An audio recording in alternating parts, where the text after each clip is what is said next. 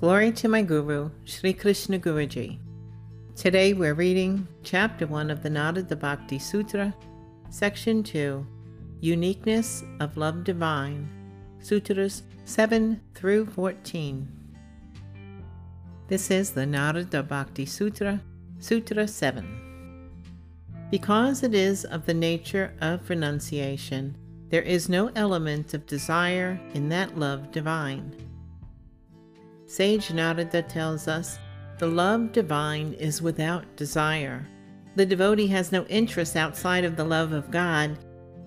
That doesn't mean that he stops his duty, he continues his swadharma. He continues in the world but has no attachments to it or desires of it. If you are a parent, you don't just up and leave your children. You continue to care for them, recognizing that they are God's children. All of life becomes a service to God. Sri Krishna Guruji has said that even wanting to see God is still a desire. He says that the true devotee surrenders even this desire. The devotee is intoxicated with love of the Lord, and the devotee is without any desires. Sri Krishna Guruji has said that for such a devotee, having this love divine and no desire, the Lord will stand before him. The unique form shown may be of anything or anyone. Sutra 8 This renunciation, indeed, is the total giving up of all secular and religious activities. Giving up the secular activities are will say those activities such as going to temple or church with a request of God, making offerings just to get some favor in return.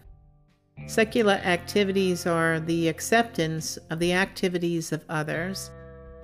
Secular activities are the activities of the ego, a broad mindedness that says everything is right giving up the ritualistic religious acts of performing some rites by rote without knowledge. Know that the religious activities are for those wanting to traverse the path of knowledge, not the path of devotion. The devotee gives up doing religious practices with the hope of some desired fruit. Sutra 9 In the Lord wholeheartedly, single minded devotion and in all else that are contrary to it, complete indifference. This is the nature of renunciation. The devotee with complete single minded devotion will lack enthusiasm for everything that is not devotion to the Lord. The nature of renunciation puts an end to all that which is not devotion. The devotee with wholehearted, single minded devotion is said to be completely head over heels in love with the Supreme Divine Person. All that is not God has no importance to the devotee. Sutra 10 Renunciation of all supports is wholeheartedness in devotion. A devotee who is in love with the Lord and having that single pointed devotion has no other lover. The Lord is the supreme lover. This love is it's blind to all others. The renunciation has to be absolute.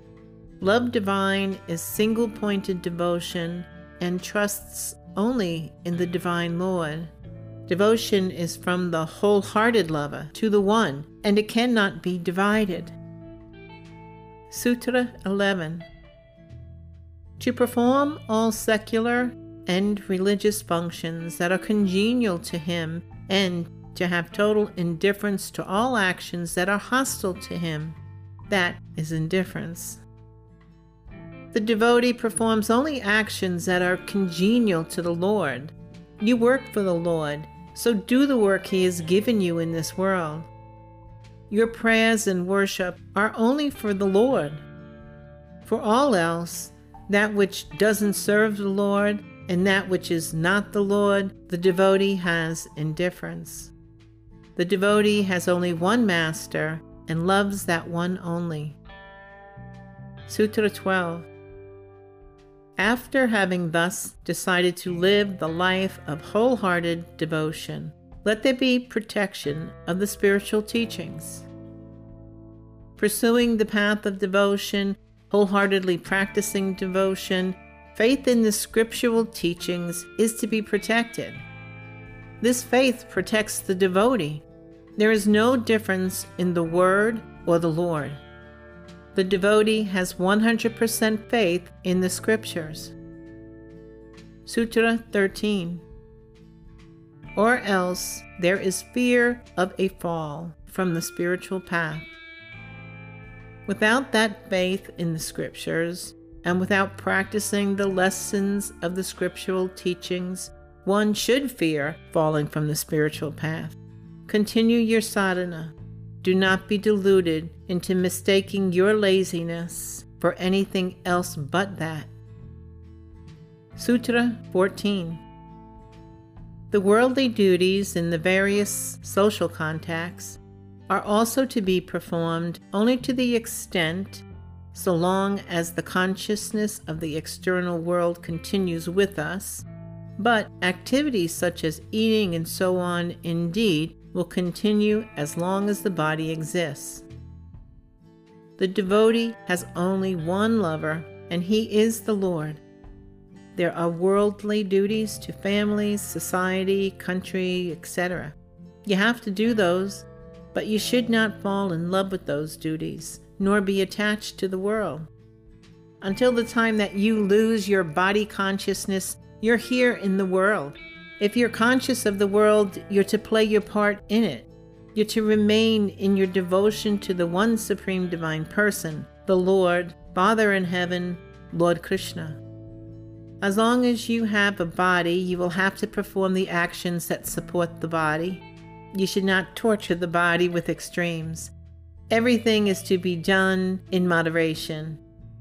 Sri Krishna Guruji has taught that the body is the temple of God within you. Sri Krishna Guruji has said that your devotion is exclusive to the One. There are no others. Let the Lord be your everything of everything. So we'll stop here today. This completes Sutras 7 through 14 of the Narada Bhakti Sutra, The Uniqueness of Love Divine. Thank you for listening. God bless and lots of love.